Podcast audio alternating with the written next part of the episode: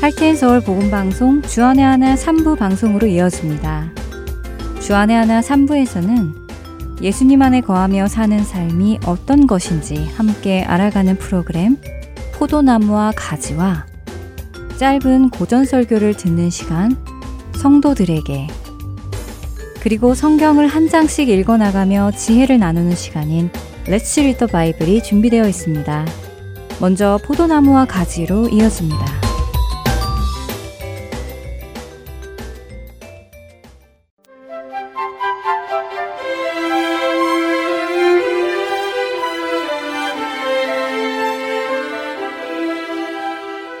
애청자 여러분 안녕하세요. 포도나무와 가지 진행의 민경은입니다. 출애굽기를 읽다 보면 하나님께서 반복적으로 하시는 표현 하나가 저의 눈에 들어옵니다. 나는 내 조상의 하나님이니 아브라함의 하나님, 이삭의 하나님, 야곱의 하나님이니라. 너희의 하나님 여호와인 줄 너희가 알지라. 내가 여호와 너희의 하나님인 줄 알리라 하는 말씀입니다. 하나님께서 모세 앞에 처음 나타나셔서도 이런 말씀을 하셨고 이스라엘 백성들에게도 반복적으로 이런 말씀을 하셨지요. 저는 이 말씀을 읽을 때마다 하나님은 왜 자꾸 하나님이 여호와인 줄 알라고 말씀하시지? 하나님이 여호와인지 모르는 사람이 어디 있다고 왜 자꾸 그러실까 하는 생각을 하고는 했는데요. 저에게는 이미 너무나 익숙한 여호와 하나님이셨기에 당연히 이스라엘 백성들에게도 하나님은 익숙한 여호와 하나님일 것이라고 생각했지요. 그래서 내가 너희의 여호와인 것을 알아라 하는 말씀이 참 이상하게 다가왔습니다. 분명 하나님은 자기 과시를 하실 분이 아니고 모든 것을 만드신 창조주이신데 왜 이렇게 자신을 알아야 한다고 반복해서 말씀하시는지 궁금했지요. 우리에게는 겸손을 가르치시는 분께서 왜 자꾸 하나님께서 하시는 일을 이스라엘 백성들에게 강조하실까 하는 의구심도 들었습니다. 떨기나무에서 모세를 부르실 때 장면을 읽어드리겠습니다. 하나님이 이르시되 이리로 가까이 오지 말라. 내가 선 곳은 거룩한 땅이니 내 발에서 신을 벗으라. 또 이르시되 나는 내 조상의 하나님이니 아브라함의 하나님, 이삭의 하나님, 야곱의 하나님이니라. 모세가 하나님 배웠기를 두려워하여 얼굴을 가리매. 출애굽기 3장 5절과 6절입니다. 그리고 15절에서 하나님께서는 또 이 말씀을 반복하십니다. 하나님이 또 모세에게 이르시되 너는 이스라엘 자손에게 이같이 이르기를 너희 조상의 하나님 여호와 곧 아브라함의 하나님 이삭의 하나님 야곱의 하나님께서 나를 너희에게 보내셨다 하라. 이는 나의 영원한 이름이요 대대로 기억할 나의 칭혼이라 라고요. 그리고 말씀을 묵상하다 보니 왜 그렇게 말씀하시는지가 비로소 이해되기 시작했습니다. 생각해보니 당시의 모세나 애굽에서 종살이하는 이스라엘 백성들에게는 하나님은 그렇게 잘 알려진 신이 아니라는 것이 깨달아졌지요. 하나님께서 모세에게 내가 아브라함의 하나님, 이삭의 하나님, 야곱의 하나님이다 라고 하시던 때로부터 약 400년 전으로 거슬러 올라가 보겠습니다. 야곱은 험악한 세월을 살며 돌고 돌아 가나안 땅의 베델에 이릅니다. 그리고 그곳에서 재단을 쌓고 그의 아버지 이삭이 살았던 가나안 땅에 거주하기 시작하지요. 그후 야곱의 사랑하는 아들 요셉이 애굽으로 팔려가게 되었고 우여곡절 끝에 하나님의 뜻 안에서 애굽의 총리가 됩니다. 시간이 흘러 가나안 땅에 기근이 들게 되었고 요셉의 인도 아래 야곱과 그의 가족들은 약속의 땅 가나안을 떠나 애굽의 북쪽 고센 땅에서 살기 시작하지요.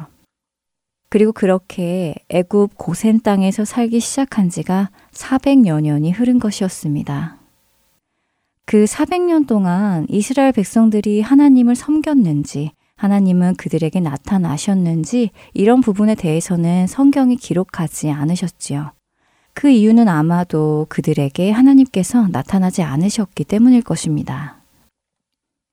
그렇다면 모세 당시 이스라엘 백성들에게 하나님은 어떤 신이셨을까요 자신들의 조상의 신 아브라함 할아버지를 갈대아 우르에서 불러내신 시인이라는 이야기를 들었을 것이고, 100세의 이삭이라는 아들을 주셨다는 이야기도 들었을 것입니다. 또한 그 이삭 할아버지는 쌍둥이를 낳았는데 그 중 하나가 자신들의 조상이 되시는 야곱 할아버지셨다는 이야기도 들었을 것입니다. 그 야곱 할아버지의 사랑하는 아들 요셉 할아버지가 하나님의 인도하심 속에서 이 애굽의 총리가 되셨고 그런 이유로 자신들이 지금 이 애굽에서 살기 시작하였다는 집안 내력을 알고 있었을 것입니다. 그러나 그런 내력을 알고 있다고 해서 하나님을 경험한 것은 아니었습니다. 하나님께서 그들에게 나타나신 것도 아니고 자신들에게 말씀하신 것도 아니었지요. 자신들의 시조, 아브라함과 이삭과 야곱 할아버지와 동행하셨고 언약을 맺으셨다는 이야기는 들었지만 그것이 실제인지 아니면 신화인지 잘 모르는 사람들이 많이 있었을 것입니다. 세계 의 대부분의 민족들에게는 자신들의 민족 건국 신화가 있듯이 말이지요. 우리 한국 사람들에게도 단군 신화가 있지요. 하늘에서 내려온 환웅이라는 사람과 곰에서 여인이 된 웅녀 사이에서 단군을 낳았다고 합니다. 고구려를 세운 주몽이나 신라를 세운 박혁것에도 하늘에서 내려왔다는 신화가 있지요. 그러나 한국 사람들은 이것을 그냥 신화로만 생각하지 정말 그랬을 것이라고 생각하는 사람은 그리 많지 않을 것입니다. 모세 당시 이스라엘 백성들에게도 자신들의 조상 아브라함과 이삭과 야곱의 하나님이 이렇게 오래된 자신들의 건국 신화처럼 느껴지지 않았을까요? 찬양 한 곡 듣고 계속해서 말씀 나누겠습니다.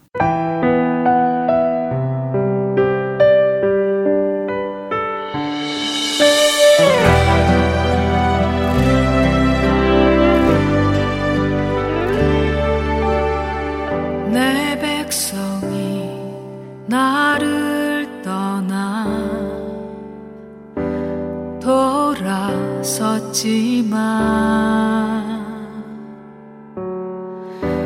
사랑이 내 백성을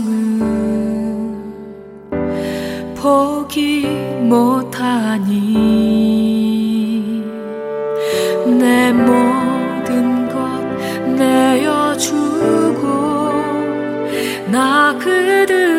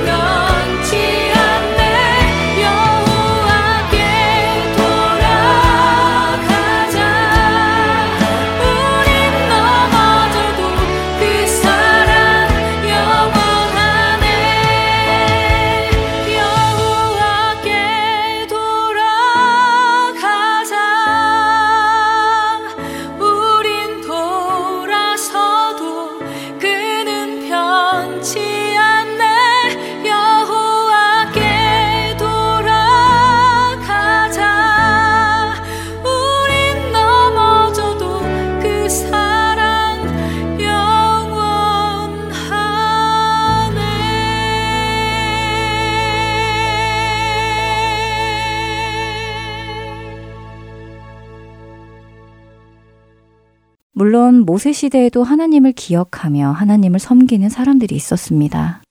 히브리 산파들은 하나님을 두려워하여 바로 왕의 명령을 어겼지요. 그렇지만 모두가 그랬던 것은 아닙니다. 대부분의 사람들이 자신들의 조상의 신, 여호와라는 신이 있다는 사실을 들어서는 알고 있지만 그분이 여전히 계시는지 실제 했던 신인지에 대해서는 확신할 수 없었을 것입니다. 바로 그런 때에 하나님께서 모세에게 나타나신 것이지요. 이런 생각을 하면 모세에게 나타나신 하나님과 이스라엘 백성들에게 나타나신 하나님을 생각해 보니 왜 그렇게 하나님께서 자신을 지속적으로 소개하시며 내가 아브라함의 하나님, 이삭의 하나님, 야곱의 하나님이다 라는 것을 밝히시고 내가 여호와 하나님이다 하는 것을 강조하셨는지 이해가 됩니다. 너희가 그동안 듣기만 했던 너희 조상의 그 하나님. 그 하나님이 전설 속에 있는 것이 아니라 살아있는 신이다 라고 하나님은 모세와 이스라엘 백성들에게 알리기 원하셨던 것이지요. 그들의 조상 아브라함과 이삭과 야곱은 실제로 하나님을 경험하였고 그분의 음성을 들었으며 그분의 임재를 경험했기에 하나님을 온전히 믿게 되었고 하나님을 신뢰하는 순종의 삶을 살게 되었습니다. 그러나 모세 때 이스라엘 백성들은 아직 그 하나님을 경험하지 못했고 그분의 음성도 듣지 못했으며 그분의 임재도 경험하지 못했습니다. 그래서 아직 하나님을 온전히 믿지 못합니다. 그런 모세와 이스라엘 백성들에게 하나님은 하나님이 바로 그들의 조상의 하나님이신 것과 그들에게 약속하셨던 그 언약을 지키실 것을 말씀해 주시기 시작하며 그들의 하나님이 되시는 사역을 시작하시는 것입니다. 물론 그 길은 그렇게 쉽지 않았습니다. 아브라함과 이삭과 야곱이 하나님을 자신들의 하나님으로 받아들이기까지 오랜 시간이 걸렸던 것처럼 모세와 이스라엘 백성들에게도 하나님이 하나님 되시는 데에는 적지 않은 시간이 걸립니다. 많은 기적을 경험하고 그분의 임재를 눈으로 보고 그분의 동행하심을 경험해 가며 그분이 정말 자신들이 하나님이심을 알아가기 시작하지요. 오늘을 사는 우리에게도 이 개인적인 경험은 반드시 필요합니다. 성경 속에 소개되는 그 하나님께서 나의 하나님이 되시는 일은 반드시 필요합니다. 그래야 그 하나님이 나의 구원의 하나님 되시기 때문이지요. 하나님은 이스라엘 민족에게 반복적으로 말씀하십니다. 너희의 하나님 여호와인 줄 너희가 알지라. 이스라엘 백성들에게 반복적으로 하나님을 알라고 하신 그 하나님께서 오늘 우리에게도 동일하게 말씀하십니다. 예수님은 요한복음 17장 2절과 3절에서 이렇게 말씀하십니다. 아버지께서 아들에게 주신 모든 사람에게 영생을 주게 하시려고 만민을 다스리는 권세를 아들에게 주셨음 이로소이다. 영생은 곧 유일하신 참 하나님과 그가 보내신 자 예수 그리스도를 아는 것이니이다. 여러분은 하나님을 아십니까? 그 하나님의 아들 예수 그리스도를 아십니까? 책 속에 존재하는 분이 아니라 신화 같은 이야기 속에 존재하는 분이 아니라 실제적으로 내게 임하셔서 나와 동행하시며 나와 함께 살아가고 계시는 분이십니까? 히브리어나 헬라어의 알다 하는 단어는 모든 경험을 통해 아는 것을 의미합니다. 지식을 이야기하는 것이 아니라 경험을 통해 내 몸이 알고 있는 것을 의미하지요. 부부가 서로를 아는 것만큼 긴밀하게 아는 것을 의미합니다. 하나님은 이스라엘 백성들에게 반복적으로 하나님을 알라고 말씀하셨지만 대부분의 이스라엘 백성들은 그 하나님을 알려고 하지 않았습니다. 그 하나님을 아는 데에 힘쓰지 않았습니다. 하나님은 마음을 다하고 뜻을 다하고 힘을 다해 하나님을 사랑하라고 하셨지만 그들은 힘쓰지 않았습니다. 오늘 우리는 어떤가요? 우리는 우리의 생명 되시는 예수 그리스도를 알기 위해 얼마나 힘을 쓰며 살아가고 있는지요. 우리가 예수를 떠나서는 아무것도 할 수 없다고 예수님은 분명 말씀하셨습니다. 포도나무의 가지는 포도나무에 속한 일부입니다. 가지는 포도나무를 알고 포도나무도 가지를 압니다. 그러므로 우리가 여호와를 알자. 힘써 여호와를 알자. 호세아서 6장 3절 일부의 말씀입니다. 우리에게 생명 주시는 주님을 힘써 알아가는 우리가 되기를 소망하며 포도나무와 가지 오늘 이 시간 마치겠습니다. 다음 시간에 뵙겠습니다. 안녕히 계세요.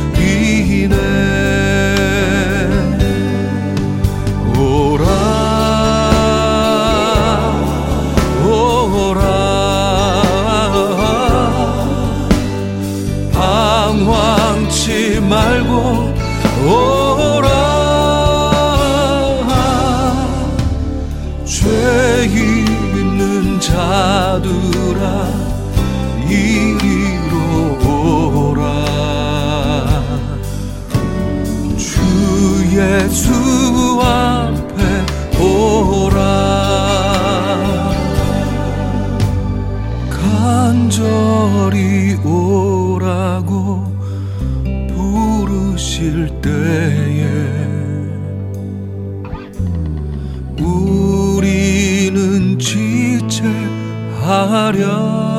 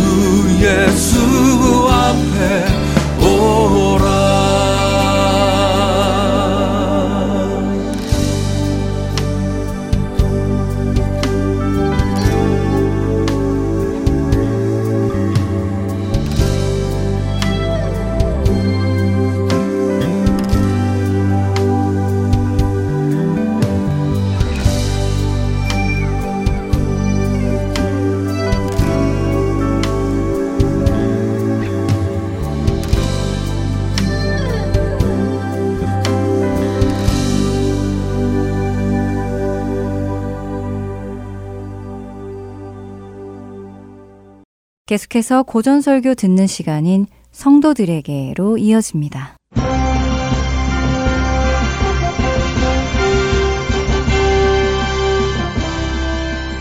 여러분 안녕하세요. 지난 시대 설교자들의 설교를 읽어드리는 성도들에게 진행의 권혁준입니다. 오늘은 1834년에 태어나 1892년에 소천한 영국 침례교 목사 찰스 스펄전의 설교 일부를 읽어드립니다. 사람은 자기 자신을 나쁘게 생각하는 것을 싫어합니다. 만일 우리가 더 좋은 시대에 살았다면 더 좋은 사람이 되었을 거야. 만일 우리가 더 나은 환경에 처했더라면 더 올바른 사람이 되었을 거야. 라고 하며 사람들은 자신의 죄에 대한 원인을 외부적인 데서 찾습니다. 인간은 자신의 죄악된 본성을 비난하지 않으며 자신의 부패한 마음에서 결함을 찾아내지 않고 늘 다른 그 무엇을 비난합니다. 어떤 이들은 자신의 특정한 배경을 탓하기도 합니다. 만일 내가 부유하게 태어났다면 이렇게 부정직한 사람이 되지 않았을 거야. 만일 내가 부유하지 않고 평범한 집에 태어났다면 지금처럼 유격과 교만의 유혹에 노출되지 않았을 거야. 등등.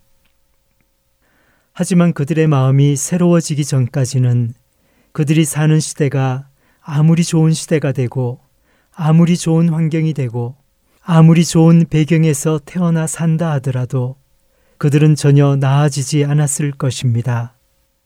오히려 핑계될 거리가 적어져 자신들의 죄악만 더 부각될 것입니다.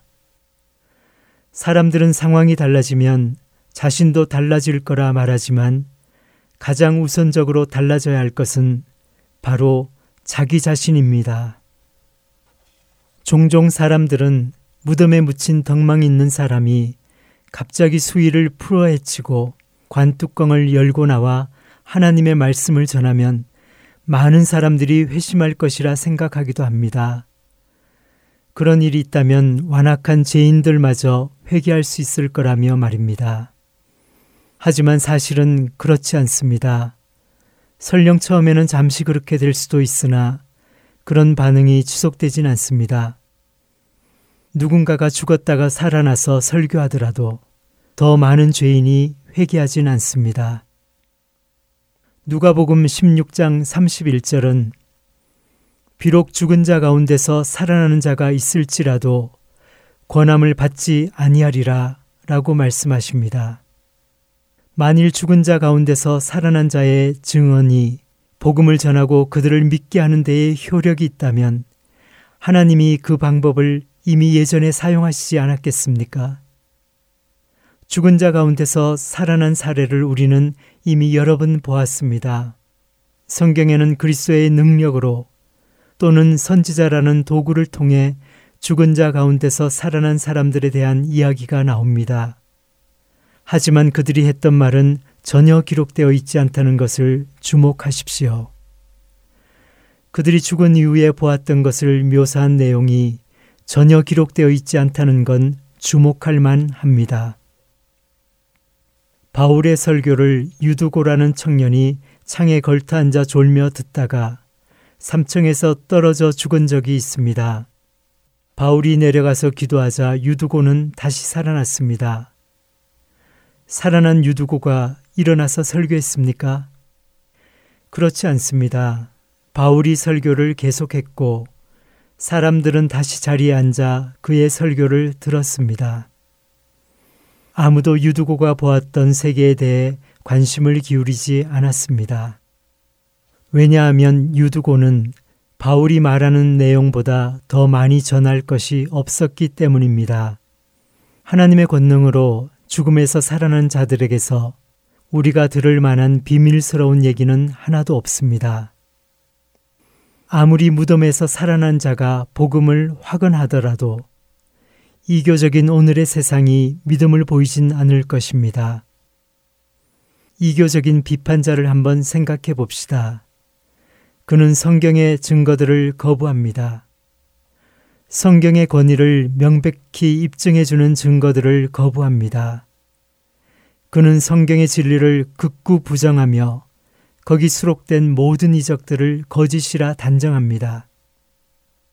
죽었다 살아난 자가 과연 그러한 사람들을 설득할 수 있을까요? 과학에 의해 샅샅이 탐구된 하나님의 피조 세계가 성경의 진실성을 드러내는 시대에 사라져간 도시와 나라들의 전체 역사가 성경의 진실성을 뒷받침해주는 시대에 그리고 세계 곳곳에서 일어나는 일들이 성경 예언의 진실성을 입증해주는 시대에 고작 무덤에서 살아난 자가 말한다고 해서 그리도 믿지 않던 불신자들의 마음을 돌이킬 수 있겠습니까? 그럴 수 없습니다. 비판적인 신성 모독자들은 이미 단단히 무장하고 있습니다. 설령 교회 묘지에서 시신들이 살아나서 기독교 진리를 부정하는 이교대 앞에 선다고 해도 이교에 빠진 자들을 설득하지 못할 것입니다. 오히려 그들의 불신앙은 더욱더 완고해질 것입니다. 이교대에게 한 가지 사실을 입증하면 그들은 또 다른 증거를 요구합니다. 여러 증인들의 명백한 증언을 제시해도 그는 믿지 않습니다. 그런 사람에게는 죽었다가 살아난 자의 증언이 전혀 설득력을 발휘하지 못합니다. 이 시대의 가장 많은 불신자 유형은 전혀 생각하려 하지 않는 사람들입니다. 이 세상에는 먹고 마시는 등 다른 모든 것을 해도 영적인 생각만은 하지 않는 자들이 많습니다. 그들은 아침 저녁으로 가게 문을 열고 닫는 생각을 하는 것으로 충분해 합니다. 추가 자금 확보, 이율 변동, 제품 판매 현황 또는 식료품 가격 등에 대해 약간 생각하는 것만으로 충분해 합니다. 그들에게 종교는 거의 무관심한 문제입니다. 그들은 성경 내용이 진실하다거나 종교가 필요하다는 말은 하지만 그것은 별 생각 없이 던지는 말일 뿐입니다. 심지어 그들은 자신이 그리스도인이라고 생각합니다. 유아 세례를 받았기 때문에 말입니다. 하지만 그들은 신앙이 무엇인지에 대해 진지하게 생각하진 않습니다. 이따금 교회로 가서 예배에 참석하지만 그런 것에 별 의미를 두진 않습니다.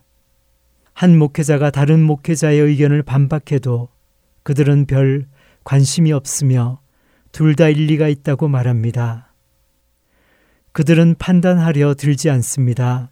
생각하는 건 그들에게 몹시 성가신 일이기 때문입니다. 죽은 사람이 내일 살아나도 그들은 별로 놀라지 않을 것입니다. 마치 영국 동화에 나오는 한 주인공인 엄지손가락 톰을 보러 가듯이 호기심에서 그 사람을 한번 보려 하기는 할 것입니다. 그에 대해 많이 이야기할 것이며 어느 겨울날 저녁에는 그의 설교를 읽을지도 모릅니다. 하지만 그의 증언에 대해 곰곰이 생각하거나 자신의 삶을 바꿔보려는 노력 따위는 절대 하지 않을 것입니다. 죽은 자가 다시 살아나더라도 그들 중 대다수는 별다른 영향을 받지 않을 것입니다. 만일 모세와 선지자들이 실패했다면 이 세상의 그 어떤 외적인 수단들로도 인생을 신령한 은혜의 발판으로 이끌어 그리스도인이 되게 할 수 없습니다. 이들이 변할 수 있는 유일한 방법은 성령 하나님이 말씀을 깨닫게 하시는 것입니다. 그렇게 하지 않으시면 양심이 그를 일깨우지 못하고 이성이 그를 일깨우지 못하며 강력한 호소도 그를 일깨우지 못합니다. 설득으로 사람을 그리스도께 이끌 수 없습니다. 성령 하나님의 개입 외에는 그 무엇으로도 그 일을 할 수 없습니다. 에베소서 2장 5절은 너희는 은혜로 구원을 받은 것이라 라고 하십니다. 하나님의 은혜로 죄악된 인생들이 용서받고 회심하고 깨끗해지며 구원받습니다. 그들이 구원받는 것은 그들 안에 있거나 있을 수 있는 그 무엇 때문이 아닙니다. 하나님의 무한하신 사랑과 선하심과 긍휼, 자비와 은혜 때문에 구원받는 것입니다. 하나님과 어린 양의 보좌에서 흘러나오는 생명수의 강을 보십시오. 하나님의 은혜가 그 얼마나 깊습니까? 누가 그것을 헤아릴 수 있겠습니까? 하나님은 사랑으로 가득하십니다. 왜냐하면 하나님은 사랑이시기 때문입니다. 사람이 멸망하지 않는 것은 그분의 영원하신 자비 덕분입니다. 죄인들이 하나님에게로 돌이켜 죄사함 받는 것은 그분의 극률이 무한하기 때문입니다. 이 점을 기억합시다. 그렇지 않으면 우리가 구원의 통로인 믿음에 너무 집착한 나머지 믿음의 원천인 은혜를 잊는 오류에 빠질 수 있기 때문입니다. 믿음은 우리 안에 있는 하나님의 은혜의 작용입니다. 성령으로 말미암지 않고는 누구도 예수를 그리스도로 고백하지 못합니다. 아버지께서 이끌지 아니하시면 아무도 내게 올 수 없다. 고 그리스도께서 요한복음 6장 44절에 말씀하셨습니다. 그러므로 그리스도께 나아가게 하는 믿음은 하나님의 이끄심에 따른 결과인 것입니다. 구원의 모든 근거는 언제나 은혜이며 믿음은 은혜의 중요한 도구입니다. 우리는 믿음으로 구원받지만 그 자체가 은혜로 인한 것입니다. 우리가 믿음을 얻고 그 믿음을 더욱 증진시키려면 어떻게 해야 할까요? 이것은 많은 사람이 진지하게 묻는 물음입니다. 믿고 싶으나 믿어지지 않는다고 말하는 사람들이 많습니다. 믿기 위해 내가 해야 할 일은 무엇일까? 가장 간단한 방법은 그냥 믿는 것입니다. 성령의 개입으로 우리가 솔직해지면 우리는 진리를 듣자마자 믿을 것입니다. 성경은 사도행전 16장 31절에 분명히 말씀합니다. 이르되 주 예수를 믿으라. 그리하면 너와 내 집이 구원을 받으리라. 라고요. 만일 믿는데 어려움을 느낀다면 하나님께 기도해야 합니다. 우리를 혼란스럽게 하는 것을 구체적으로 하나님 아버지께 고하며 하나님의 성령을 통해 그 문제를 해결해 주시도록 간구하시기 바랍니다. 나는 책을 읽다가 어떤 내용을 믿기 힘들 때 그 저자에게 물어봅니다. 만일 저자가 진실한 사람이라면 만족스러운 설명을 해줄 것입니다. 하나님은 진지하게 간구하는 자에게 만족스러울 정도로 충분히 설명해 주실 것입니다. 주님은 자신을 기꺼이 알려주십니다. 그러니 그분께 나아갑시다. 또한 우리가 믿기 힘들 때 믿어야 할 내용을 자주 그리고 진지하게 듣는 것도 좋은 방법입니다. 하나님은 우리의 믿음을 위해 종종 이 방법을 사용하십니다. 믿음은 들음에서 비롯되기 때문입니다. 만일 우리가 복음을 진지하게 꾸준히 듣다 보면 성령의 일하심으로 우리가 들은 것에 믿음이 생길 수 있습니다. 사마리아인들은 예수님을 전하는 한 여자의 말을 듣고서 믿게 되었습니다. 우리의 믿음 역시 다른 이들의 증언을 듣고서 생기는 경우가 많습니다. 나는 아시아에 많은 나라들이 실제로 있다고 믿습니다. 직접 가본 적은 없지만 가본 사람들의 얘기를 들었기 때문입니다. 나는 내가 죽을 것이라고 믿습니다. 나는 죽어본 적이 없으나 내가 아는 많은 사람이 죽었고 따라서 나도 언젠가는 죽을 것임을 확신합니다. 자신이 어떻게 구원받았는지, 어떻게 죄사함받았는지, 또한 그들의 성품이 어떻게 변했는지를 말하는 사람들의 이야기를 들어봅시다. 우리는 우리와 같은 어떤 사람이 구원받았음을 알게 될 것입니다. 만일 우리가 도둑이라면 우리는 그리스도의 피로 죄 씻은 도둑의 이야기를 듣게 될 것이고 음란하게 살았던 사람은 그런 사람이 변화되어 정결해진 이야기를 들을 수 있습니다. 절망에 빠진 사람은 그 사람처럼 좌절했다가 주님의 은혜로 구원받은 사람의 얘기를 접할 수 있습니다.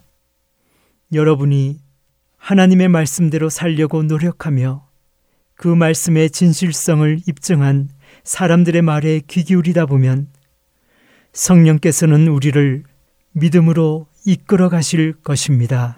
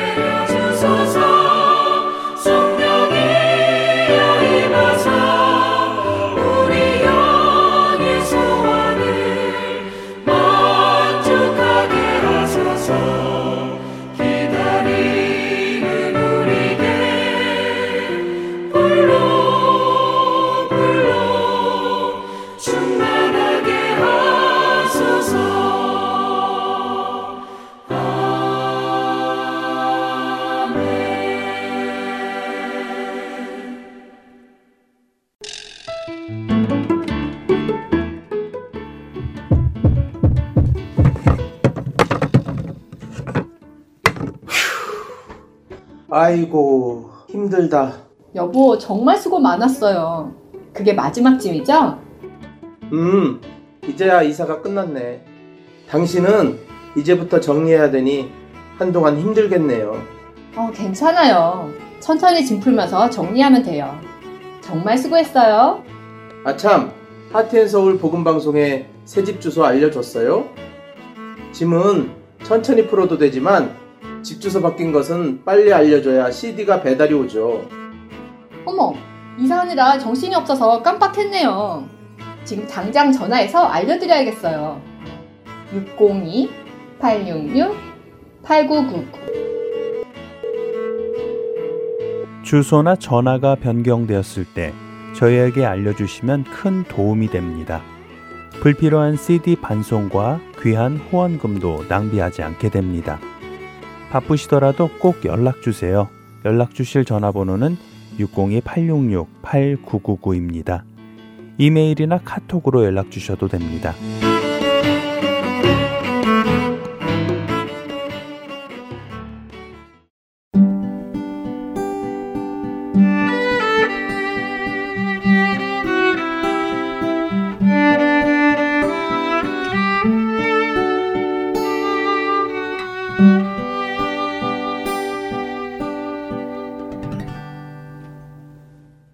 말씀을 묵상하는 시간 Let's Read the Bible 보내드립니다.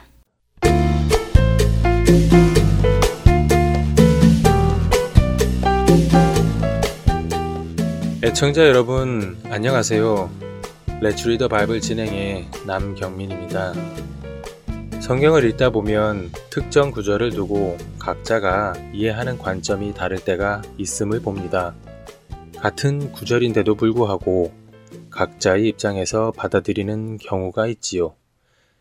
예를 들어 야고보서 1장 5절은 너희 중에 누구든지 지혜가 부족하거든 모든 사람에게 후히 주시고 굳이지 아니하시는 하나님께 구하라 그리하면 주시리라 라고 하시는데 여기서 말씀하시는 지혜가 무엇인지는 사람마다 조금씩 다른 것을 봅니다.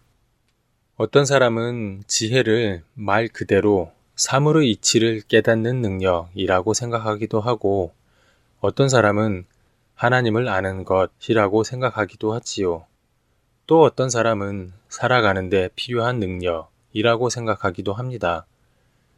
오늘 읽을 잠언 29장에도 그런 구절 하나가 있습니다. 바로 13절인데요. 가난한 자와 포악한 자가 섞여 살거니와 여호와께서는 그 모두의 눈에 빛을 주시느니라 라는 구절입니다. 여러분은 이 구절을 읽으실 때 어떤 의미로 다가오시나요? 세상에는 가난한 자도 포악한 자도 다 서로서로 섞여 살지만 하나님께서는 그들 모두에게 빛을 주신다. 음, 마치 예수님께서 말씀하신 것처럼 하나님은 악인과 선인 모두에게 해를 비추어 주시는 분이시구나 하는 의미로 다가오시나요? 그래서 차별 없는 하나님의 은혜를 생각하게 되시나요? 그렇게 이해할 수도 있겠지요. 그런데 같은 구절은 어떤 사람들은 이렇게 이해하기도 합니다.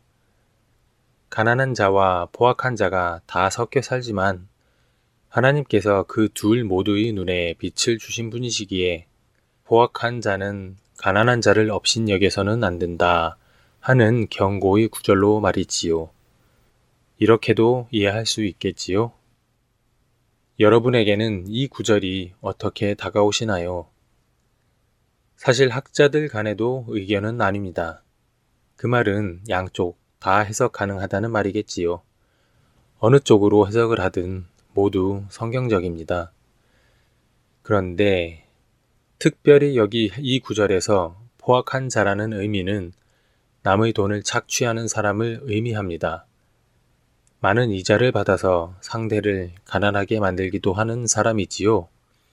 그렇다면 여기 있는 두 부류의 사람, 가난한 자와 포악한 자는 서로 관계가 있는 사람입니다. 앞에 나오는 가난한 자는 뒤에 나오는 포악한 자로 인하여 가난하게 된 것을 암시하지요. 그리고 하나님은 그들 모두의 눈에 빛을 주신 분이기에 포악한 자들은 자신에게 빛을 주신 하나님께서 자신이 착취하는 가난한 자에게도 빛을 주신 것을 깨닫고 그들을 향한 포악함을 멈추어야 하는 것입니다. 이것은 꼭 돈을 착취하는 자에게만 주시는 말씀은 아닐 것입니다. 우리 자신을 돌아보며 나는 혹시라도 하나님의 형상으로 지음받은 다른 형제 자매들을 멸시하거나 착취하고 있지는 않는지 점검하고 모든 사람을 지으신 하나님을 사랑하기에 형제 자매도 사랑하는 자로 변화받아야 할 것입니다. 주님의 눈으로 서로를 보는 우리가 되기를 바라며 레츠리더 바이블 잠언 29장 1절에서 27절까지 말씀을 읽겠습니다. 자주 책망을 받으면서도 목이 곧은 사람은 갑자기 패망을 당하고 피하지 못하리라. 의인이 많아지면 백성이 즐거워하고 악인이 권세를 잡으면 백성이 탄식하느니라.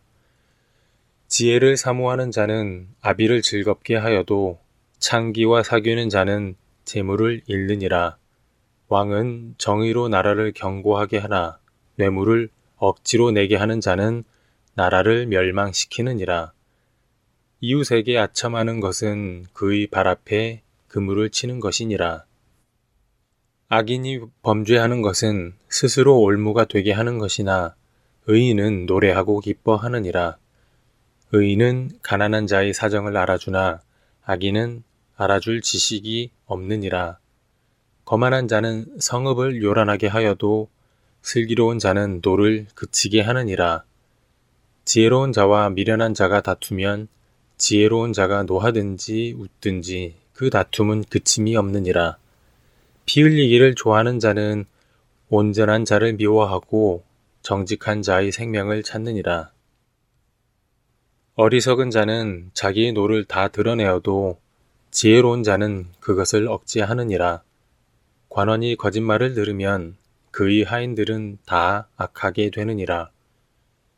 가난한 자와 포악한 자가 섞여 살거니와 여호와께서는 그 모두의 눈에 빛을 주시느니라. 왕이 가난한 자를 성실히 신원하면 그의 왕위가 영원히 견고하리라. 채찍과 꾸지람이 지혜를 주거늘 임의로 행하게 버려둔 자식은 어미를 욕되게 하느니라. 악인이 많아지면 죄도 많아지나니 의인은 그들의 망함을 보리라. 네 자식을 징계하라. 그리하면 그가 너를 평안하게 하겠고 또 네 마음에 기쁨을 주리라. 묵시가 없으면 백성이 방자히 행하거니와 율법을 지키는 자는 복이 있느니라. 종은 말로만 하면 고치지 아니하나니 이는 그가 알고도 따르지 아니함이니라. 네가 말이 조급한 사람을 보느냐 그보다 미련한 자에게 오히려 희망이 있느니라. 종을 어렸을 때부터 곱게 양육하면 그가 나중에는 자식인 채 하리라. 노하는 자는 다툼을 일으키고 성내는 자는 범죄함이 많으니라. 사람이 교만하면 낮아지게 되겠고 마음이 겸손하면 영예를 얻으리라. 도둑과 짝하는 자는 자기의 영혼을 미워하는 자라 그는 저주를 들어도 진술하지 아니하느니라 사람을 두려워하면 올무에 걸리게 되거니와 여호와를 의지하는 자는 안전하리라 주권자에게 은혜를 구하는 자가 많으나 사람의 일의 작정은 여호와께로 말미암느니라 불의한 자는 의인에게 미움을 받고 바르게 행하는 자는 악인에게 미움을 받느니라. 레츠 리더 바이블 잠언 29장 1절에서 27절까지 말씀을 읽었습니다.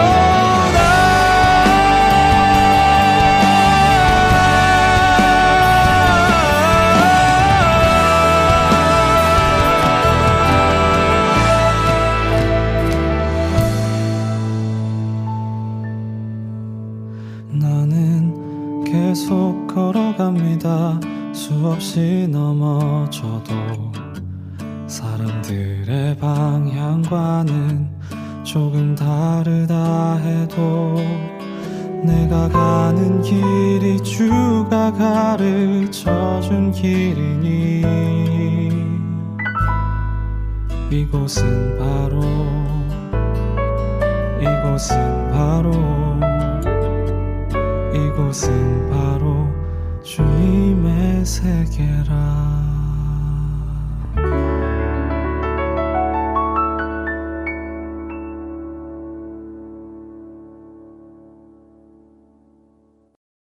애청자 코너 함께 들으시겠습니다.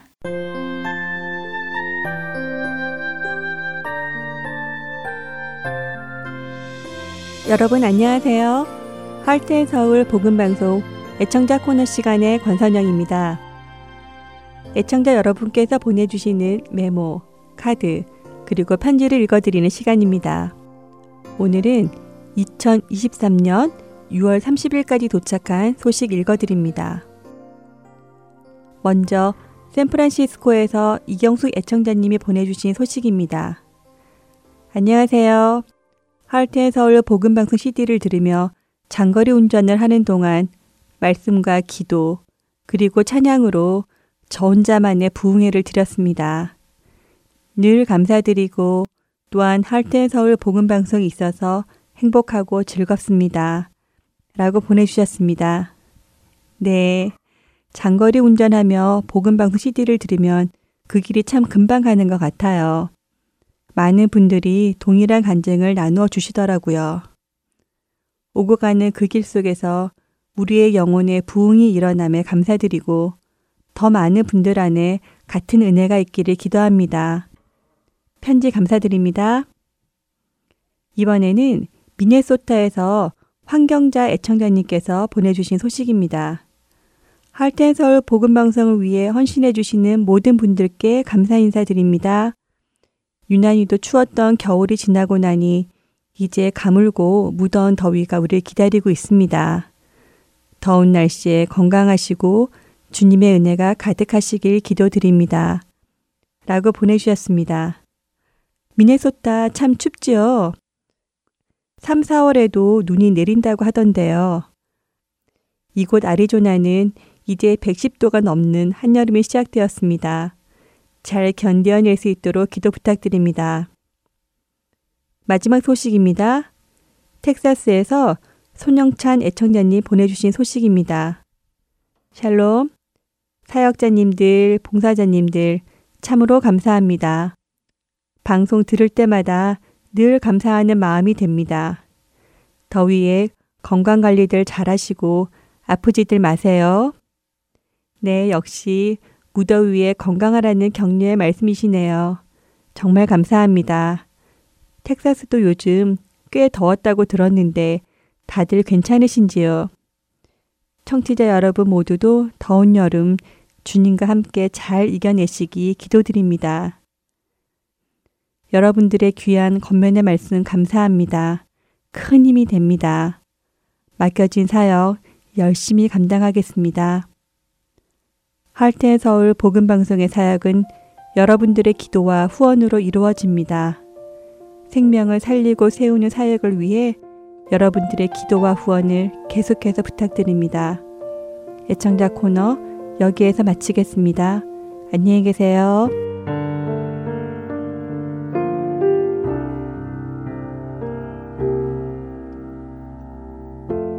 삶의 작은 일에도 그 마음을 알기 원하네 그길그 좁은 길로 가기 원해 나의 자금을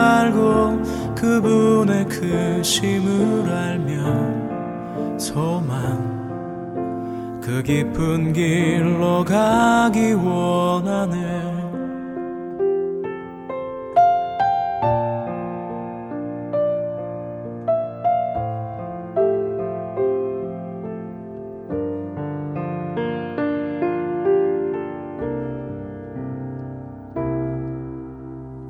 높이 솟은 산이 되기보다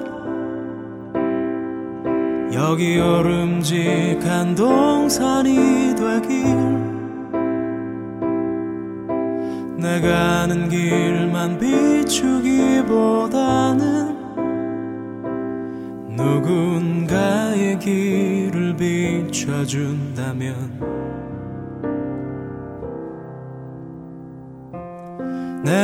노래하듯이 또 내가 얘기하듯이 살길 난 그렇게 죽기 원하네 삶의 한 절이라도 그분을 닮기 원하네 사랑 그 높은 길로 가기 원하네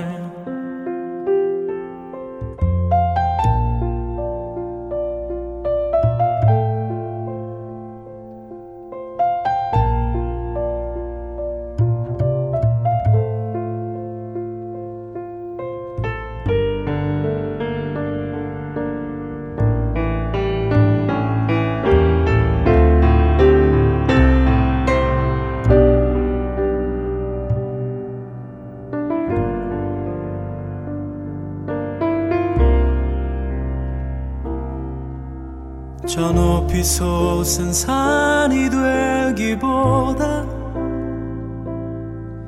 여기 얼음직한 동산이 되길 내가 가는 길만 비추기보다는 누군가의 길을 비춰준다면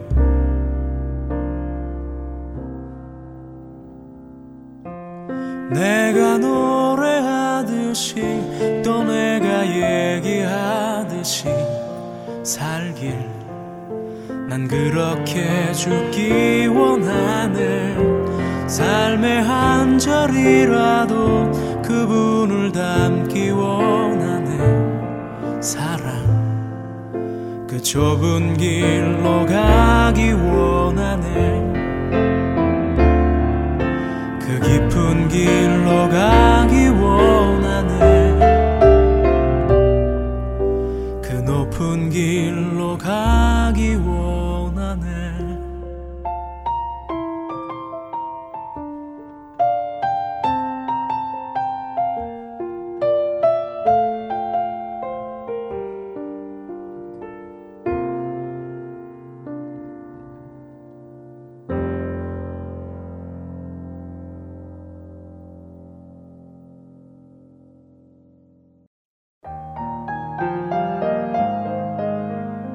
주안의 하나 3부 순서는 여기까지입니다.